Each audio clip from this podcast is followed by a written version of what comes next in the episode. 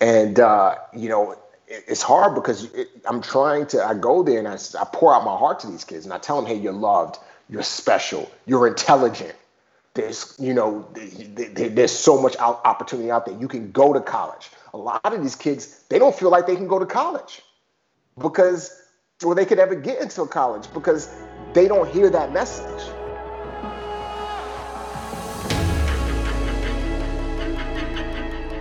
Hi, I'm Nick Nanton, and welcome to Now to Next, the podcast where I interview some of the top experts and professionals all across the globe to talk about what's happening now and what you can expect next. Thanks for tuning in to Now to Next. Make sure you like and subscribe and check out the next episodes. Everyone, Nick Nanton here. Very excited to have this next guest on Now to Next with Nick Nanton. Been doing a lot of work with him, but I, we've actually never met uh, in real person, never been able to uh, pound it out, rub elbows, any of that stuff. So I'm looking forward to that uh, post pandemic. But let me give you a little bit of a bio of this incredible guy. Uh, Remi Adeleke was born in Western Africa, but following his father's untimely death, he and his mother and brother relocated permanently to the Bronx in New York City.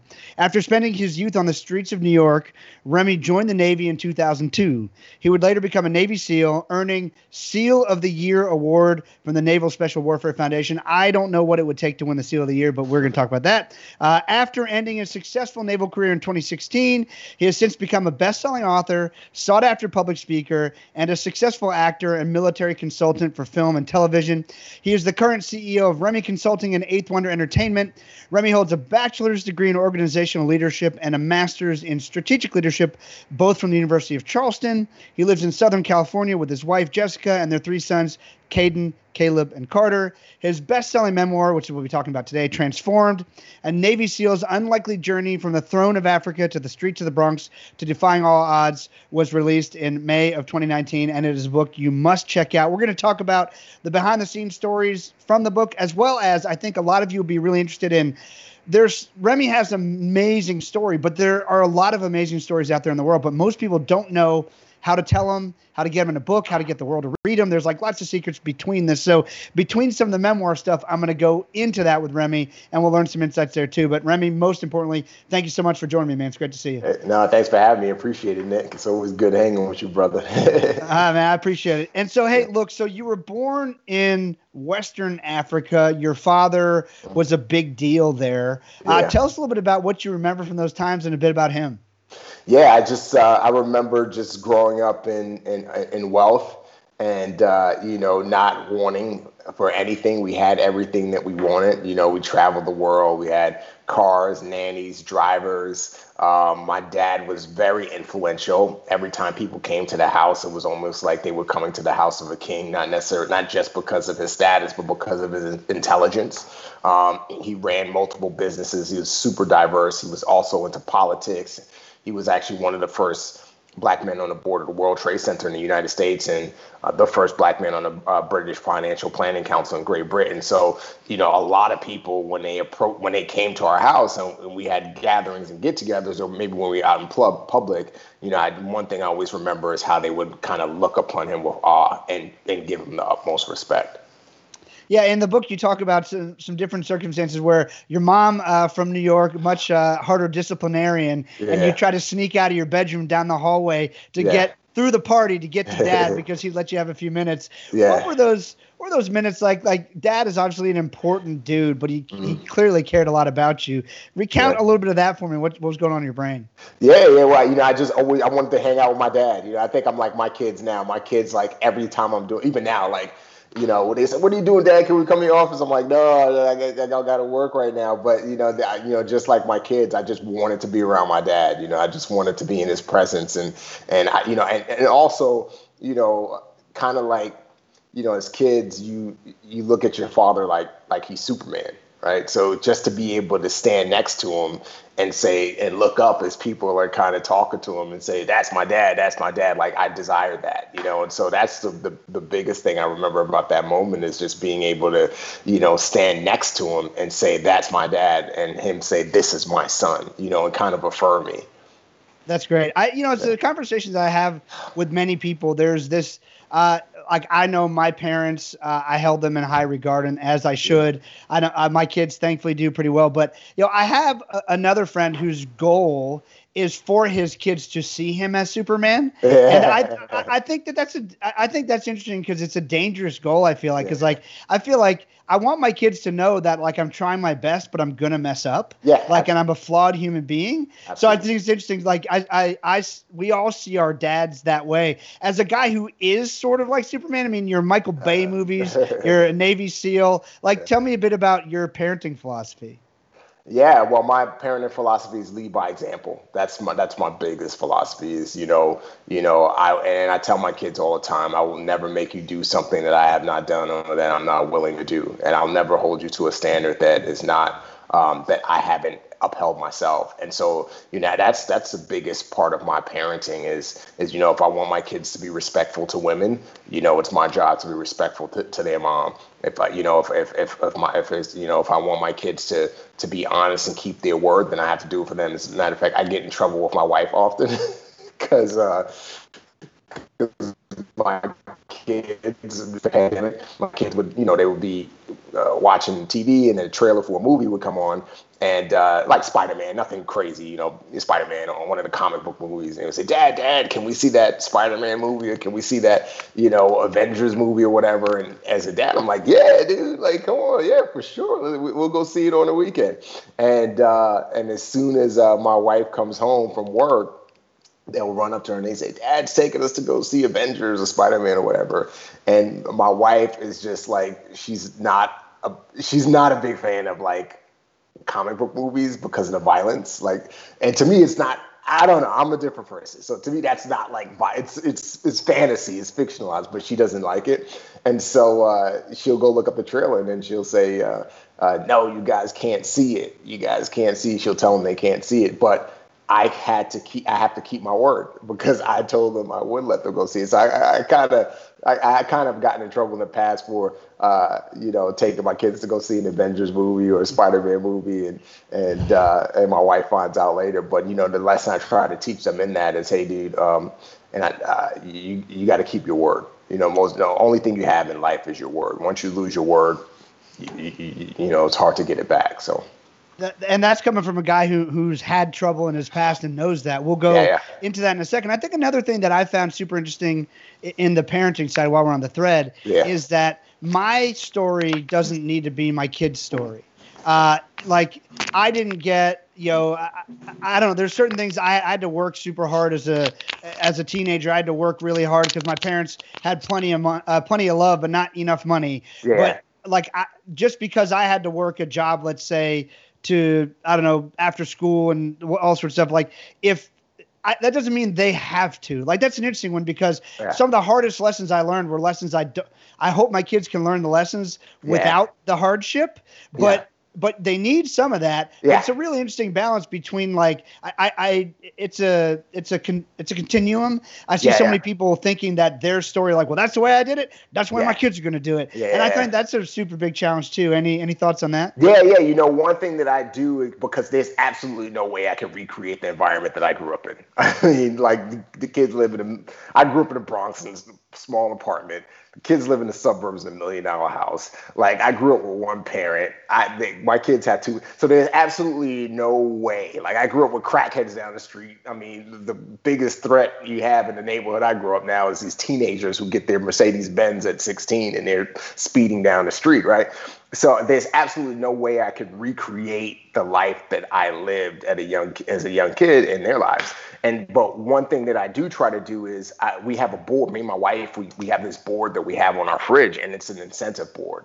And essentially, like you have you kill, you eat. You know what I mean? Like you know, there's certain things that they have to do throughout the week, and there's a whole list, and they get certain amount of points. They point per item that they check off Monday through Friday you know, like make their bed will be one thing Monday, Tuesday, Wednesday, Thursday, Friday. Like the next thing will be like, you know, don't talk back to the nanny. The next thing will be like, do your homework like uh, completely with no effort. Like, and, and, and next thing be like, you know, clean up the, the table after you finish, after we finish having dinner, you guys wipe off the table and put your, put your stuff in the sink. And they, in order for them to be able to watch a movie, uh, or in order for them to you know be able to get a, a treat or whatever anything they have to achieve you know a certain amount of points. And we started out originally we started out where they just had to get 30 points. But since they've gotten better like we've increased it to 70 points right? So that's the best i can do to try and kind of you know maybe recreate you know a little bit simulate a little bit what i went through as a kid to show them hey nothing in life is free like you have to work for stuff like and i tell them one th- another thing i do with my kids one day is um, i took them because they would always come in my office and they would always say, "Dad, why are you always working?" You know, and, and I have reasonable hours. Like I, am in my office from 8:30 to 4:30, and you know I'm with them in the morning, and then I'm and I'm with them at after 4:30, uh, especially on days like today because my wife works. And you know, but my kids will come into my office and they say, "Dad, like, why are you in your office for eight hours? Like, what are you doing? Like, you can't, there's nothing you could be doing for eight hours. Like, dude, I'm working. Like, daddy has to work. And that was a concept that they didn't grasp being, you know, five and four at the time. And so uh, one day I took them down to Skid Row and I said, look, you know, I said, you know, guys, everything costs something in life. Like it costs money for you guys to live in this house, in, in the house that we live in. It costs money to get in the car that we got in to drive down here. Everything costs money. And if daddy doesn't work, this can be our fate. Like we could be on the streets, we could have nothing.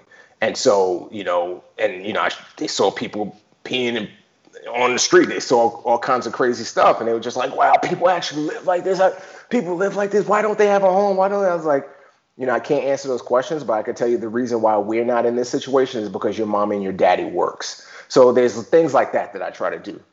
I love that. And I love the fact that because we do have to instill the values we learn, they just don't have to learn them the same way. And I think that's a really important lesson. Like your story doesn't need to be your kid's story. And in, in fact, it shouldn't be. It was it was yeah. yours. So hopefully some people might break free of that. The other thing, I'm really glad um, you stopped taking off layers when you did because I thought we were both gonna have to take our shirts off. Oh, yeah. It was gonna be like I was gonna be like the machine, Bert Kreischer up here if we had to do that. So that was that we did. Yeah. Um, no, I just had some spicy Thai food, dude, and like the peppers like I told Brad, you know, hey, get me a level seven, and he didn't. I guess the spot's level seven was like it's like a level fifteen, so I'm still burning up from it. I, I, love it. Um, the other thing that I want to bring up before you mentioned you like we first heard you were living in this mansion, then you brought up you were living in a small apartment in the Bronx. We're going to talk about how you got there, but yeah. one more thing I want to bring up before that, I, I got a question for you.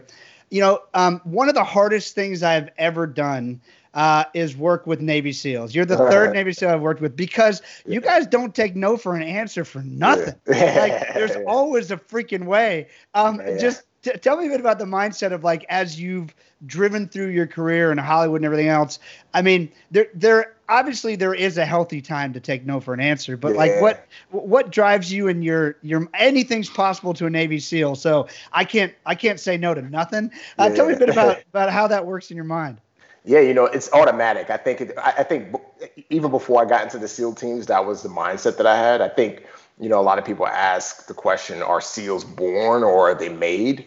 Um, I think it's different for every single person. I think for some people, like they're born with all the attributes necessary in order to be a SEAL, the mental toughness, and and then maybe some are born with it, but then like through life and their their circumstances, situation, growing up, they're nurtured into into that mindset. Um, and then there's some people that just have to, you know, get into SEAL training and like get hammered until, and then they kind of realize or learn through like every day, not quitting that, all right, this is, you know, I, am able to um, acquire this SEAL mindset to persevere and keep moving forward. For me, like I said, I think I was born with it. My dad, and it kind of goes back to my father, he was just a man who was he could see a way where there was no way. When everybody saw there's absolutely no way at all to achieve a specific goal, you know, he was the guy who said, "No, there is a way. Like, no, we can do it. No, we can change this nation."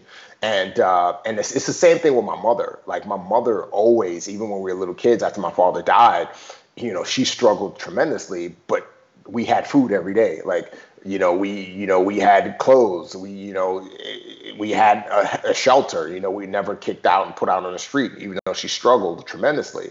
And so you know i i, I feel like my parents dna that that persevering dna which is comes from my my father and also my mother especially my mother comes from my, my grandfather my grandmother my mother's side they were they were beasts. I mean my grandfather he was when he was diagnosed with cancer they gave him like a month to live, but he was like tall. He was like six four, and he was really muscular fit. And he lived like another five years because he just he just persevering, push pushing through was part of who he was. So I think I was I was born with that mindset, and then when I was growing up in the Bronx, like I, I had every day to, to to to walk that out, right? To to to walk in perseverance, to thrive, to look at situations and say there's at you know and, and and see and everybody around me say there's absolutely no way but me figure out that way to get to where I needed to be or where I wanted to be, right?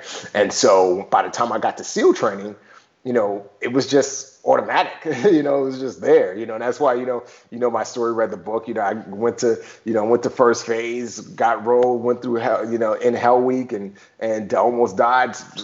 Got enrolled, never quit. Started day one again. Went through, it. and I just kept on going because I knew that I could do. It was just a part of who I was. And so I take that with me in everything that I do right now, um, where you know it's always it, it's a grind, right? I'm, I, and I love the challenge. I love looking at the situation, or I, I love looking at the ground and saying, okay, there's gold under there.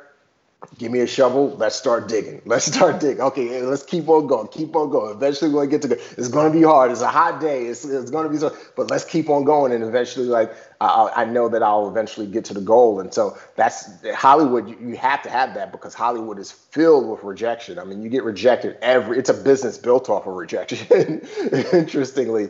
And so you know, if you if I if I wasn't born with the mindset that I was born with, and if I didn't hone that and grow within that mindset through my upbringing and through SEAL training, I would have I would have left Hollywood a long time ago because it's just that hard. I mean, you know the deal.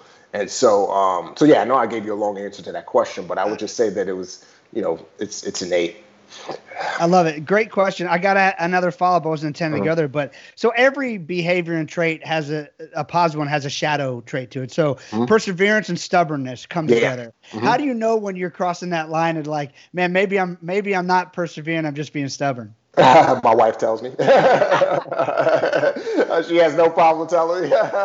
Fair answer. Yeah, you know my wife. You know my wife. Tell, and then you know I, I I I try to keep really good people around me. I mean Brad, for example, like he's been uh, you know, working with me for like the last, you know, four years. And, you know, and, and early on, like, you know, when he started working for me, you know, there was obviously hesitation to bring correction. But as I made mistakes, I started going to Brad and saying, yo, dude, if you see me going down a path, if you see me being stubborn or making a decision that I shouldn't make, hey, call me out, like check me. And he does. Um, because there were times early on when I would send emails and he would be on the email, like, dude, why did you say that to that person like that? Like you shouldn't have said that. I was like, I don't care. I don't care. And then, you know, I finally came around to say, hey, dude, check me on it. So he, so I, you know, having people like Brad, having people like my wife, um, um, and then, you know, having made a lot of mistakes in the past and having, you know, you know, kind of having that, that sense that, that, uh, uh, that check mark, so to speak, where I, have been here before. I know what it looks like when I'm I'm, I'm being stubborn and and and and and I need to stop. I think that experience helps me a lot. I, I rely on experience a lot and the people around me.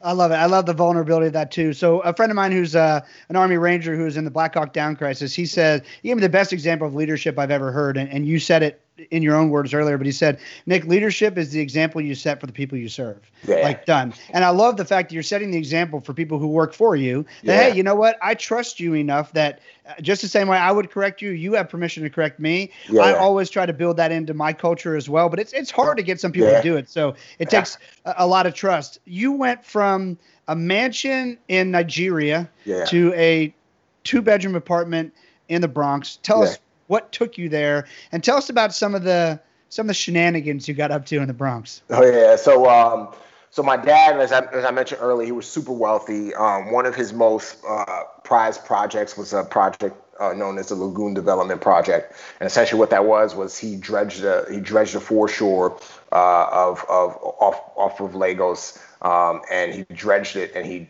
essentially turned this swamp into an island and uh, and and there's so much more to the story. I won't give it away. It's all in my book.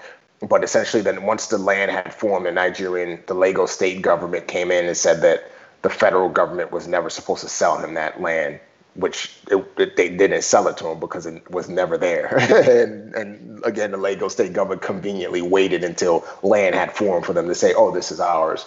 And so um, my dad had already invested millions and millions of dollars into this project, not in just in purchasing the land, but purchasing, purchasing the, the water but also um, in, in you know dredging the foreshore, hiring engineers, um, signing contracts so that he could you have build buildings on there, have uh, uh, you know stores on there, and so on and so forth, and uh, and so when the Nigerian Lagos state government came in and took that, uh, because a lot of his assets were wrapped up in the the project, he we went from rich to poor, but in the midst of that he died. So like it all happened fast. So within three weeks of that happening, like my father passed away. And uh, and and so when he passed away, there was nobody left to fight the case. There was nobody left to fight the government. Uh, my half brother, you know, he was a lawyer just out of law school, young guy, so there was not much he could do. And my mother, being American, was just like, "There's no way I'm raising my kids here in Nigeria." And that's when she brought us uh, to the state and kind of permanently relocated us to Bronx, New York, to the states. And uh, and yeah, it was it was a very interesting transition. I would say because of who my mother was and and the way she raised my brother and I, it was um, it was somewhat of a seamless transition because she did a really great job of painting our environment as though nothing happened. So that little apartment that we grew up in, she kept a lot of my dad's Nigerian art. She kept it clean. She, you know, she she she tried to keep it up so that we had a sense of where we came from and who we were. And uh, and she was always she she pressed upon us the importance of taking care of what you have. Like you know, if you if I if, like I remember my mother would um, when she would make my brother and I wash the dishes, and one day it would be my, my turn to wash the dishes and my brother's turn to dry, and then we would flip flop every day. And if the dishes weren't washed perfectly, she would make us do it again. If the dishes weren't dried perfectly, she would take all the dishes out and make us wash and dry them all over again because she was trying to teach us, hey, you take care of your gear, you take care of what you have. Like I don't care if it's 50 cents. I don't care if it's something that's worth a million dollars. You take care of it. And so, because she had that mindset, we didn't really, you know, feel the transition as hard. And then on top of that, when my mother delivered the, the news to my brother and I that our father had passed away, she did it in such a calm way with no tears that me and my brother just looked at each other and said, oh, okay. And plus, we were five and four at the time, so we didn't understand what death meant. And so we just said, okay, and, and, we just went back to playing as we usually did. And so it wasn't until later in life, when I was about eight years old, that I really began to sense that void and I really began to understand death and understand where I came from a lot more and understand how that had been lost. That's when I, I, I, I began to kind of search out for a father, and I found that father in the streets and that's when I, you know, I started out stealing from from my mom, and then stealing from stores, and then stealing from jobs, and then and then you know uh, uh, selling drugs, and then you know running running scams, and you know before I knew it, you know I was 19, I had built this massive uh, illegal enterprise. Um, yeah, wow. Um, as you as you got into all of that.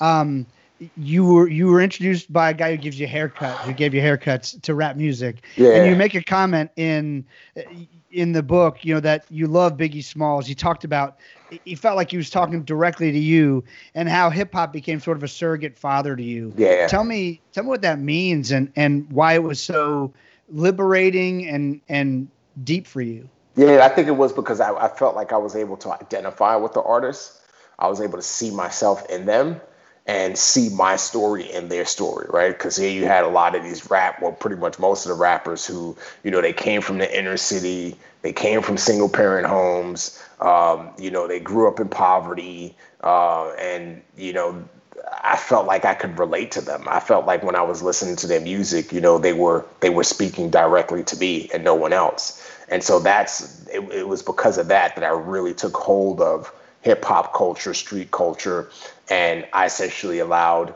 uh, those entities to to become my fathers and raise me up and tell me what it meant to be a man, like and tell me what it meant to to to to to gain respect and to get women and to how to make money and how to you know get away with making money illegally and i followed my those rappers my fathers to a t you know and that's kind of how i ended up down the path that i ended up let me ask you that so how important do you think that's obviously was an influence on your life like a mm-hmm. big influence on your life yeah. and you you hooked into it and let it you know, let it be that for you. Mm-hmm. In the same way, you've now realized as an adult, you say, you know, you got Marvel movies, superhero movies, they're violent, but you don't take them that way. Yeah. So, like, how how dangerous do you think?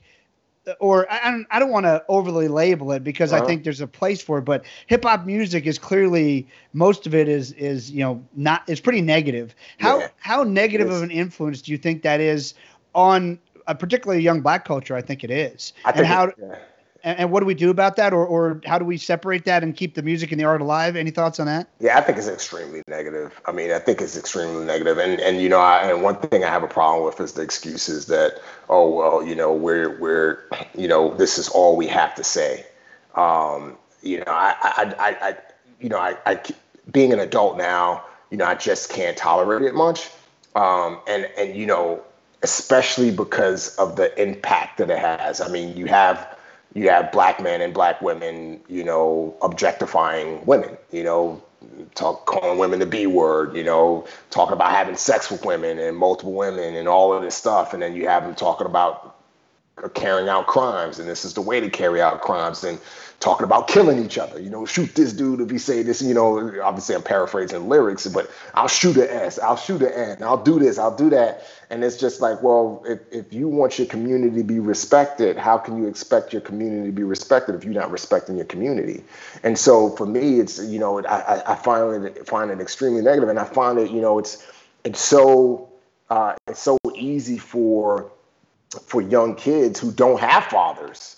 You know, I, I know because I like I still work in inner city now. I go to inner city schools, I go to prisons, I go to juvenile, and I see these kids and you know they're rapping along to these lyrics or they're emulating these rappers or they're saying certain phrases they that they hear and they're acting out what they hear because that's all they know is that's their leadership you know, and it's and it's so hard because I go to these places to try to tell these kids you're so much more than you know, especially some of these young girls. You're so much more than just opening your legs and sleeping around. You're so much more than than, than just selling drugs and hustling and fighting. You know, I went to this one high, this one school um, in here in San Diego where this is the ki- this is the kid's last shot.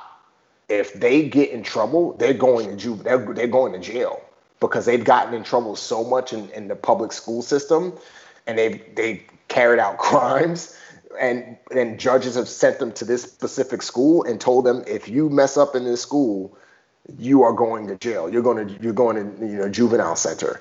And uh, you know it, it's hard because it, i'm trying to i go there and I, I pour out my heart to these kids and i tell them hey you're loved. You're special. You're intelligent. There's you know there's so much opportunity out there. You can go to college a lot of these kids they don't feel like they can go to college because or they could ever get into college because they don't hear that message. You know when all you hear is sell drugs or sleep around or hustle or punch people in the face if they disrespect you or you know there's so many other things we could throw out. If that's all they hear then that's all they're going to believe they could become you know and and i know that because i experienced that. I never thought that i would get out of the bronx. I never in a million years thought that i would get out of the bronx. And uh, and so what i try to tell these kids is you can get out. You can go to college. You can join the military. You you can start your own business legal business. You can be a good uh, a good father to your ch- child because some of these kids are 16 15 they got kids. You know you can break the cycle you know? So so that's what I try to do. And it's hard at times. It's hard because again, a lot of they've been brainwashed through street culture, music, media, and a lot of other things. And the frustrating thing is that you know media doesn't take responsibility for it.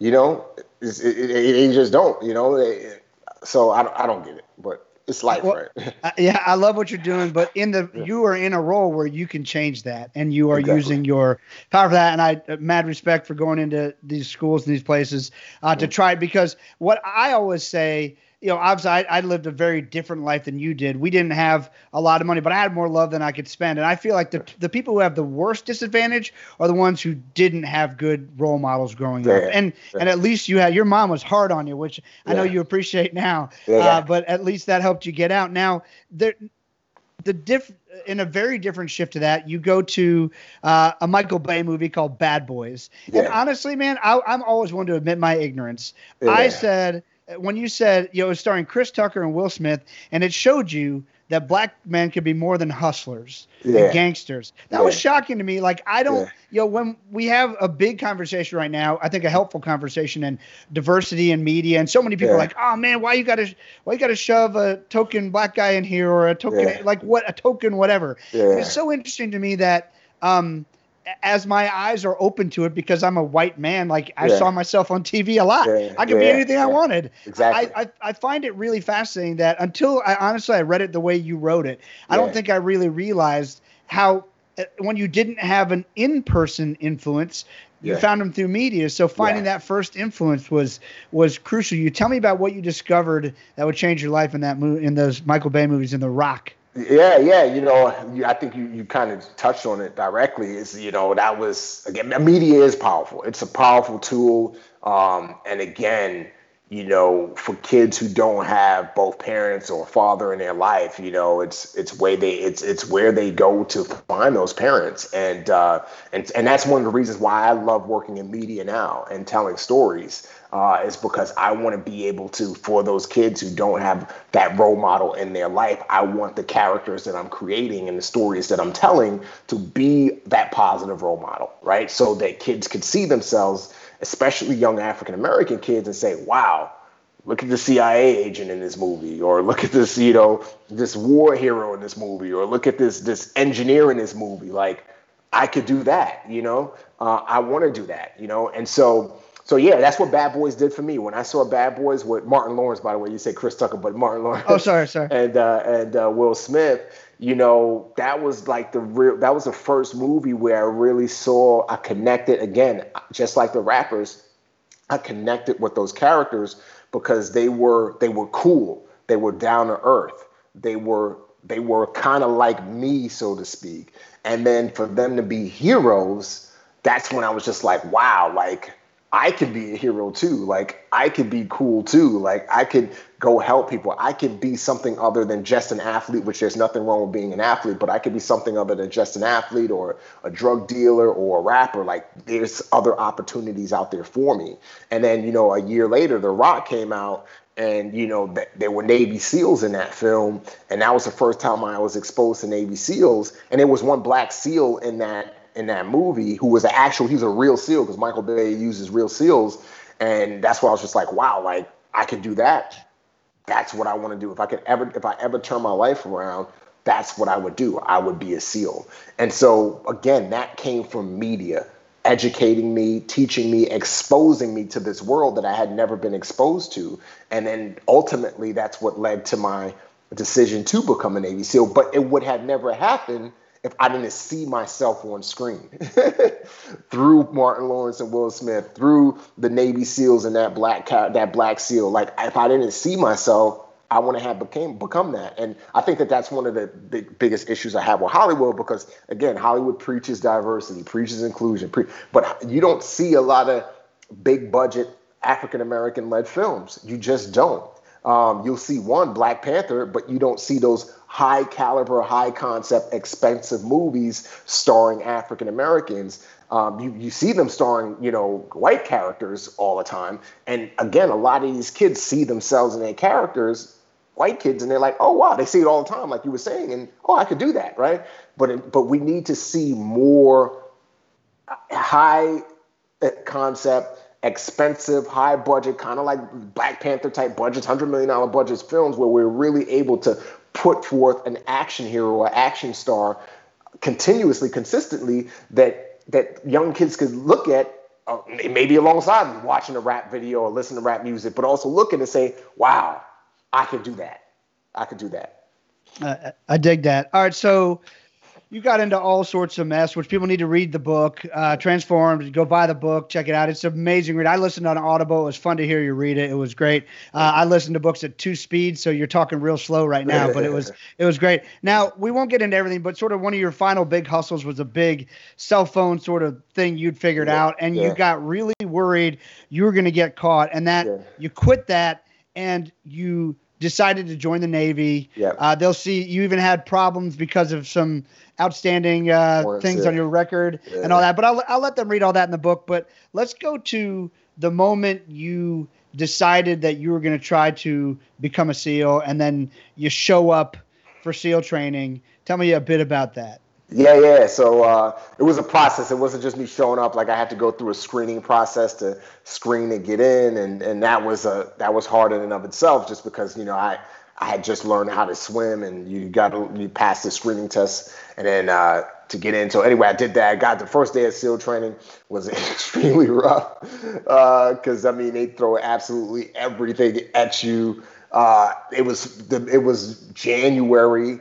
So I mean, it was freezing cold. Uh, it was a cold time of the year. Um, the water was really cold. Uh, on our first day, we had a swim called wetsuit appreciation swim, where you're swimming in in in, in the bay with no wetsuit and uh, and and it was a struggle for me because I, you know before, when I was training to go to SEAL training, I trained without fins because I thought that oh I just need to pass the screening test, which is a 500 yard swim with fins without fins, and then once I passed that screening test, like everything else is is uh, going to be cakewalk. Or I didn't know much about the, the the, the fin swimming, and I had never swam with fins before. So during that first day when they threw me in the water with those fins on it was a nightmare. It was an absolute nightmare.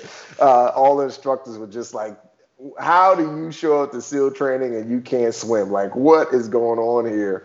And uh, they all started putting their money on me not lasting a day. Uh, but I last not only I last a day, but I stuck around for a long time.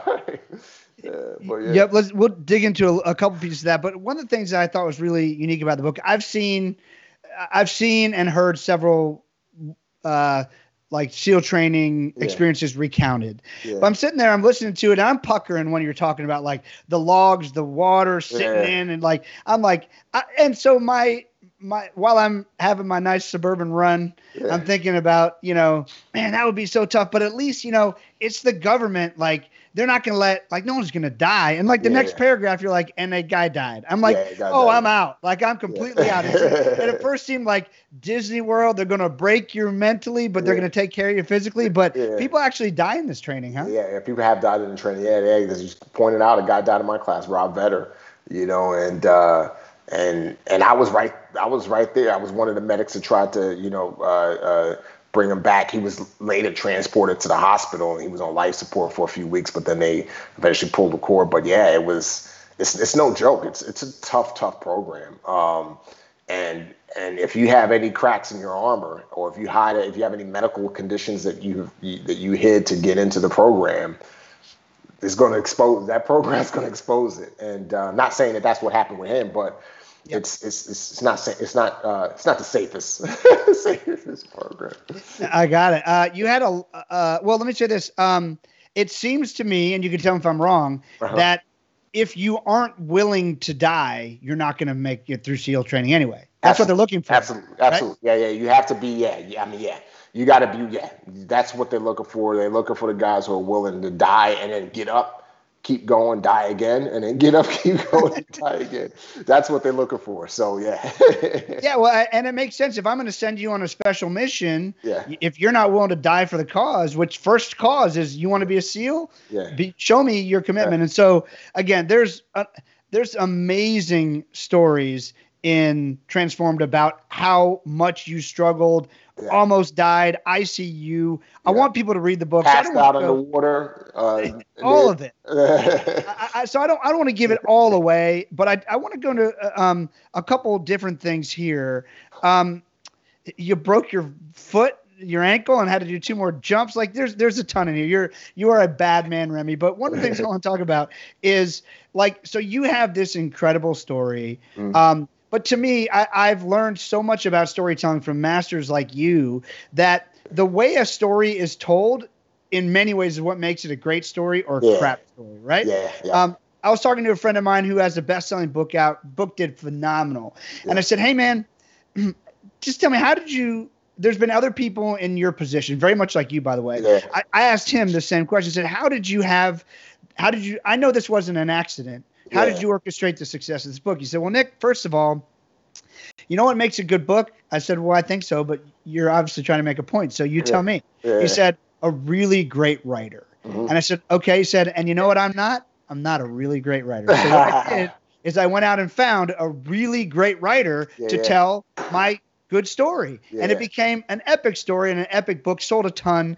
Um, you are a great writer, but let's walk through a little bit about when you first decided you were going to tell your own story. The first thing everyone says, I mean, Navy SEAL thing's sort of cool. Your friends in Nigeria thing's sort of cool, whatever. But like everybody's got a story to tell, and especially in the industry, like yeah. book agents, like, oh, great, another memoir. Yeah. Tell me a little bit about how you approached that, why you even thought someone would be interested in a major publisher buying your story when you're one of even, I don't know, thousands of Navy SEALs. Yeah. Like, tell me what gave you the confidence and how you went through some of that process. Well, you know, I, interestingly, I didn't want to, I didn't want to write a book. I didn't want to write a book. I didn't pursue writing a book. I ran from it. Um, um, for many years, I had a lot, even when I was in BUD/S, like outside of the book thing, there were guys who would hear my story and they would just be like, dude, your story is crazy.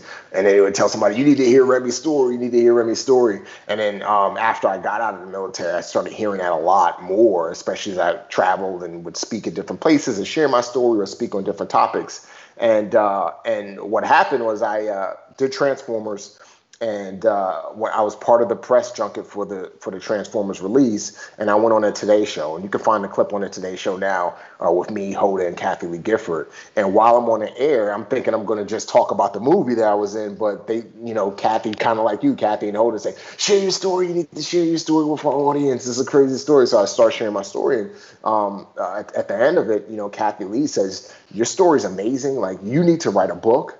And your book needs to be made into a movie. That was her exact words. And you can see this right on live on the air if you uh, go on YouTube and, and you can find that clip.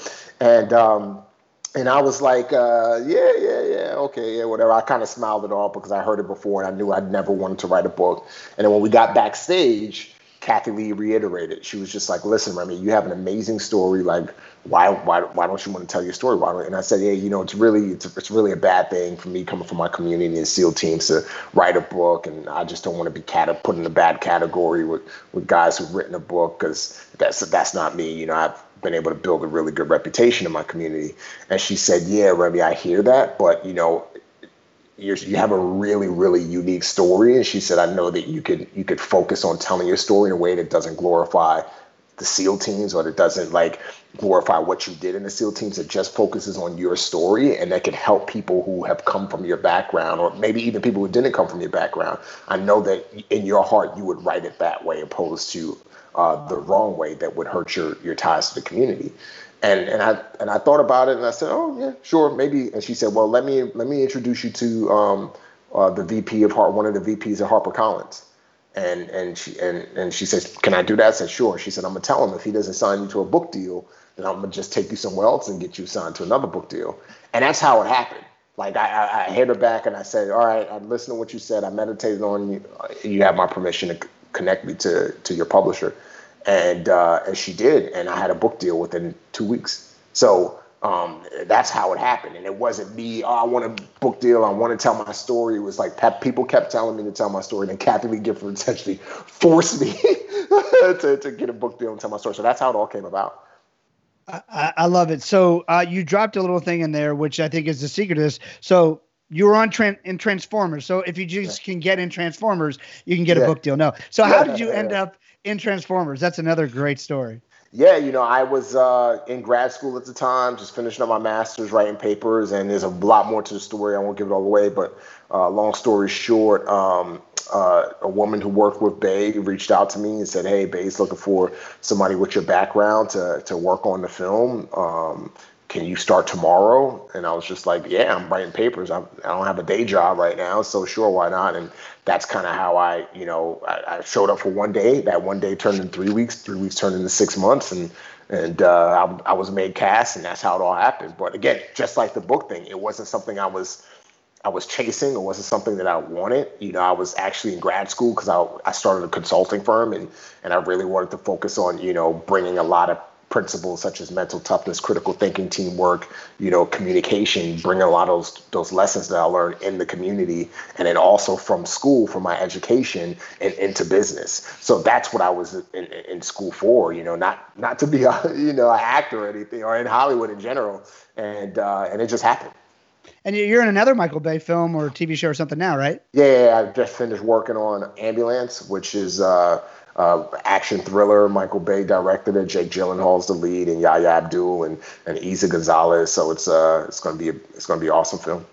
That's incredible. Well, so I have more questions about how to tell your story because I think there's uh, there's a bunch of informative things you could tell us there. But one thing, I, as you talk about in in the movie, or sorry, in the book, and is, is coming to Christ in the movie. So I know you yeah. have great faith. One of the things that it seems to me like you have done um, is you've walked through the doors that were opened. So, yeah. you know, if yep. the door's open, all right, well, I'll check it out. I'll have faith that maybe this is what I'm supposed to do. Let me check it yeah. out. Yeah. How how do you think you operate differently now that you have that faith than than you operated before?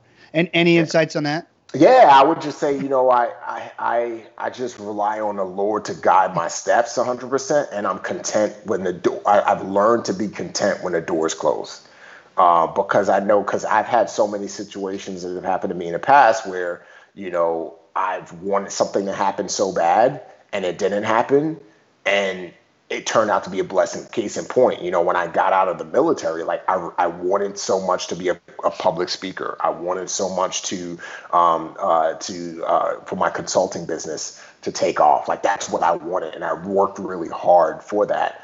But the door kept on closing, but another door opened, and and you know, instead of being, uh, instead of just holding on to that, I had to trust. Hey, this is God's plan for me you know? And and and and again the biggest thing that i that that i, that I take with me is god has a plan for me. And i know it sounds cliche and people hear that all the time but god does have a plan. And if something bad happens you know what if it wasn't part of god's plan you know he'll work through that plan you know everything works together for the good of those who love god and called according to his purposes for them and so that's just how i, I try to live and that's and that's what keeps my mind intact right? Because at the end of the day, the mind is the battlefield, and I think a lot of people they lose battles not outwardly, they lose ba- battles inwardly. And so the way I win my battles inwardly, that in, in which affects my outward and affects how I have my relationship with my wife and my kids and my coworkers and all of these people I work with, is by trusting that God has a plan and and and moving forward in His plan. And if a door closes that I really wanted to to be open, being content in the fact that He's protecting me from something that he doesn't want me to do. Uh, that's incredibly insightful. I think also, you know, in uh, in all that, so everyone knows, like Remi always goes to the extreme. So he, he went from finding faith, and then he was like a chaplain and like overseas. He's leading worship and and all sorts of uh, all sorts of writing sermons. So I, I, love that. Now, one of the things I asked a very famous person recently said, "Hey, yeah. Would you let me tell your story? You have an incredible story." And yeah. his response was like, "I always thought they would do that after I was gone." Yeah, so you know, a lot of people when I I tell a lot of stories that are in motion. How mm-hmm. did you decide that you know my story's not over. I mean, I would imagine you would think the best of your story is yet to come. Yeah. What made you What made you decide that okay, I have enough of a body of work to tell it now? Any insight on that? Um, as far as the book. Yeah, I mean, so you sort of yeah. you told what had happened up to that point. and yeah. so what gave you the confidence to? I mean, I know they were offering you a book deal, but still mentally you had to decide. I, I got to be able to do this. Yeah. How do you did you approach your story when it's not done yet? Um, well, I knew where I could cap it off. I, I knew where I knew. Uh, well, no, it, I, I knew. I knew that I wanted the last chapter to have something to do with Nigeria. I didn't know what that would look like, and then until finally I got to the, I got towards the last. I ended up just flying to Nigeria. literally like when I when I, I was like you know I don't know how this book is going to end but I just know that for some reason it needs to end with with Nigeria so I flew back I flew to Nigeria and I, was out there for you know I want I want to say like two two weeks or so and uh, I went to to the island that my dad developed I went to the old school that I the private school that I was that I went to and and then obviously you know how I ended the book but I won't give it away for the audience but but I expected to end the book on my dad's island but an event happened that was way more powerful to me, and that's how I knew it needed to end. Like, um, I, you know, I, that that was going to be my third act finale. Um, so I don't know if that. does. no, it answers great. Here's the thing: you had you know you had a an insight. You were given a gut feeling and yeah. you know an inkling perhaps god delivered you a dream. Yeah, and yeah. i go to things i go to events and places all the time where people ask me like why are you going there? I'm like i just feel like i'm supposed to go. Like i got invited. It seemed like and i know that i'm going to meet someone or get some idea or something's going to happen. I'm going on faith. And i that's a fun way to live by the way. I believe you know, if you plan your life so so much that you don't give God elbow room, none yeah. of the cool stuff happens. 100%. So I, I, I dig that you do that in faith. Now, yeah. you have so many stories in your life. Like if someone is trying to write a book, yeah. Um, how do you choose? Like there's so yeah. many stories. Like how do you choose what stories to tell? You got to find that through line. I think the most important thing is that through line. What's the what what events connect? You know, first act, second act A, second act B for third act A, third act B, and and and in our lives, in every single person's life, like you can structure a story um, through those connecting points. We all have that one thing, and and I think the big thing in, that connected me, uh, that connected my story, uh, was actually I was having a conversation with somebody about this in the beginning was my my dedication my my the, the, in the dedication of my book. I dedicate the book to my kids and my nephews and my nieces and my great grandkids and all future generations. So I knew that my through line was going to be you know uh, it's going to be something along the lines of of of not having a father but trying to find my father through life or you know um, or trying to fill that void and finally you haven't filled that void and then becoming a father. I knew it was going to be something along those lines, and and so having that through line is is it kept me from going jumping all over the place. Right, I was still able to tell all of these other stories, but I had that core story um, that connected that overall story, so they didn't read like a, a mess. I love it. Now, one of the lessons here, again, we're gonna uh, we have many a biblical reference, which I think is a pretty good book, by the way. Um, you know, you can't serve two masters. So what you yeah. really just said is you determined what do I want the outcome to be? What what yeah. what is the master I'm going to serve with this book? And let yeah. me see what fits to that through line, as you called it. You exactly. start getting to acts and stuff. I don't want people's eyes to glaze over. It's like you're a professional storyteller. Uh, you you got this down. The other thing, by the way, is get help if, if you're yeah. watching this and you don't know how to tell your story, yeah. like again, I hate writing. I'm actually not yeah. bad at it, but I hate it. And so I get people who are really good to help me because I know the difference between a mediocre book and a great book is a great writer and a great storyteller. Another thing I did too, which was interesting, which helped me a lot in the writing process, was two things.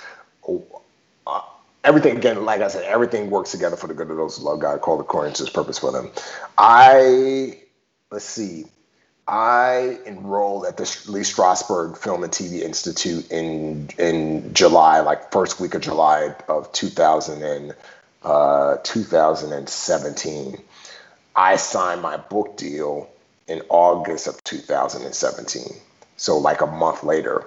Um, and then I was at the Lee Strasberg Institute until uh, until uh, the end of December of 2017 throughout the majority of that, I finished writing my book in March of 2018. Um, but I say all that to say, while I was in the Lee Strasberg Theater and Film Institute, I learned so much about storytelling. Uh, I learned so much about dialogue uh, because I was having to, you know, I was having to act, and I was, I went to improv school. I went to, um, there was an improv class I was taking at the school. There was, and, and just so you know, Lisa, um, Al Pacino trained there, Robert De Niro trained there. A lot of Oscar, Angelina Jolie trained there. So a lot of Oscar winners have gone through the Lee Strasberg Institute or some form of this training. And uh, and so there was so many scene study, there was so many classes that I took there, unbeknownst to me, was helping me as a writer.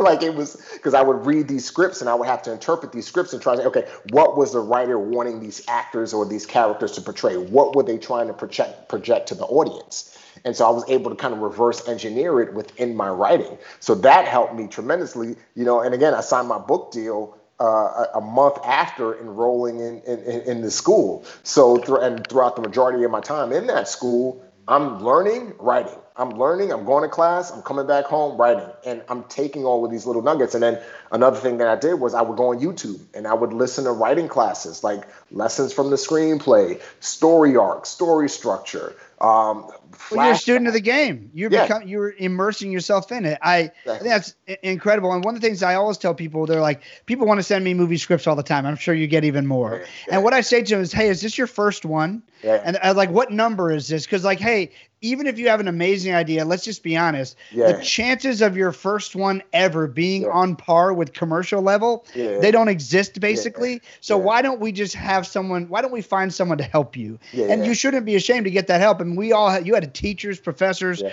all that stuff coming up. So I, I, I love that. Um, A couple things. Make sure you buy Remi's book, Transformed. It's absolutely incredible. Follow Remi on social. I can't wait to see what the next act is. If anyone wants to know what me and Remi are both working on, today Yeah. wasn't about that. You can Google both of our names. Yeah. Uh, Remi, uh, how else can we support you, my friend?